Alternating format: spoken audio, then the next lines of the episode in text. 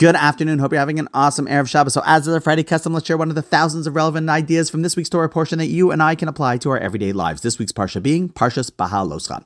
Now, you know the phrase about the three most important L's, right? Location, location, and location. And while that might have relevance on how to decide on real estate, it also has extreme importance on how to understand where you are found at any given point in time throughout your life. Let me explain. See, in this week's Parsha, it describes how the Jews journeyed through the desert. It tells us Al Pi Yisu b'nei Israel ve'al pi Hashem yachanu, that they traveled according to the word of God and they encamped according to the word of God, wherever he told them. Namely, Hashem was telling them when it was time for them to move on and when it was time for them to stop and camp out, spend some time there.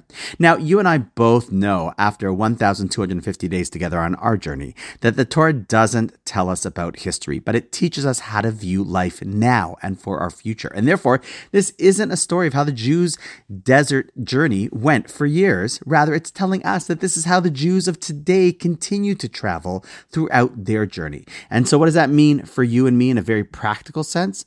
Well, it means that often in life we find ourselves in certain places, or going to certain places, or seemingly stuck in certain places. And we often think, if only I wasn't here, or if only I could go there.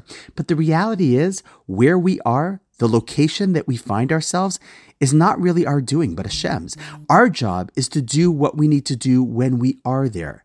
And that is when a person often thinks that it's all a mistake, or even this is just fine and I'll just coast and take it easy where I am right now. But the Jewish lens on life is that our travels throughout life are not ever to be seen as I find myself here, but rather I was put here. And thus, in every situation, there is a reason and a purpose for the location I find myself, which, if you think about it, is extremely empowering and purposeful. There is a reason for me being not only here in general on this planet, but specifically here and specifically at this moment.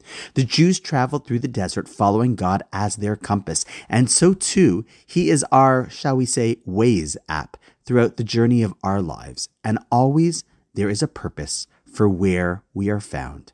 And on that note, wishing you an awesome Shabbos, and I look forward to seeing you tomorrow.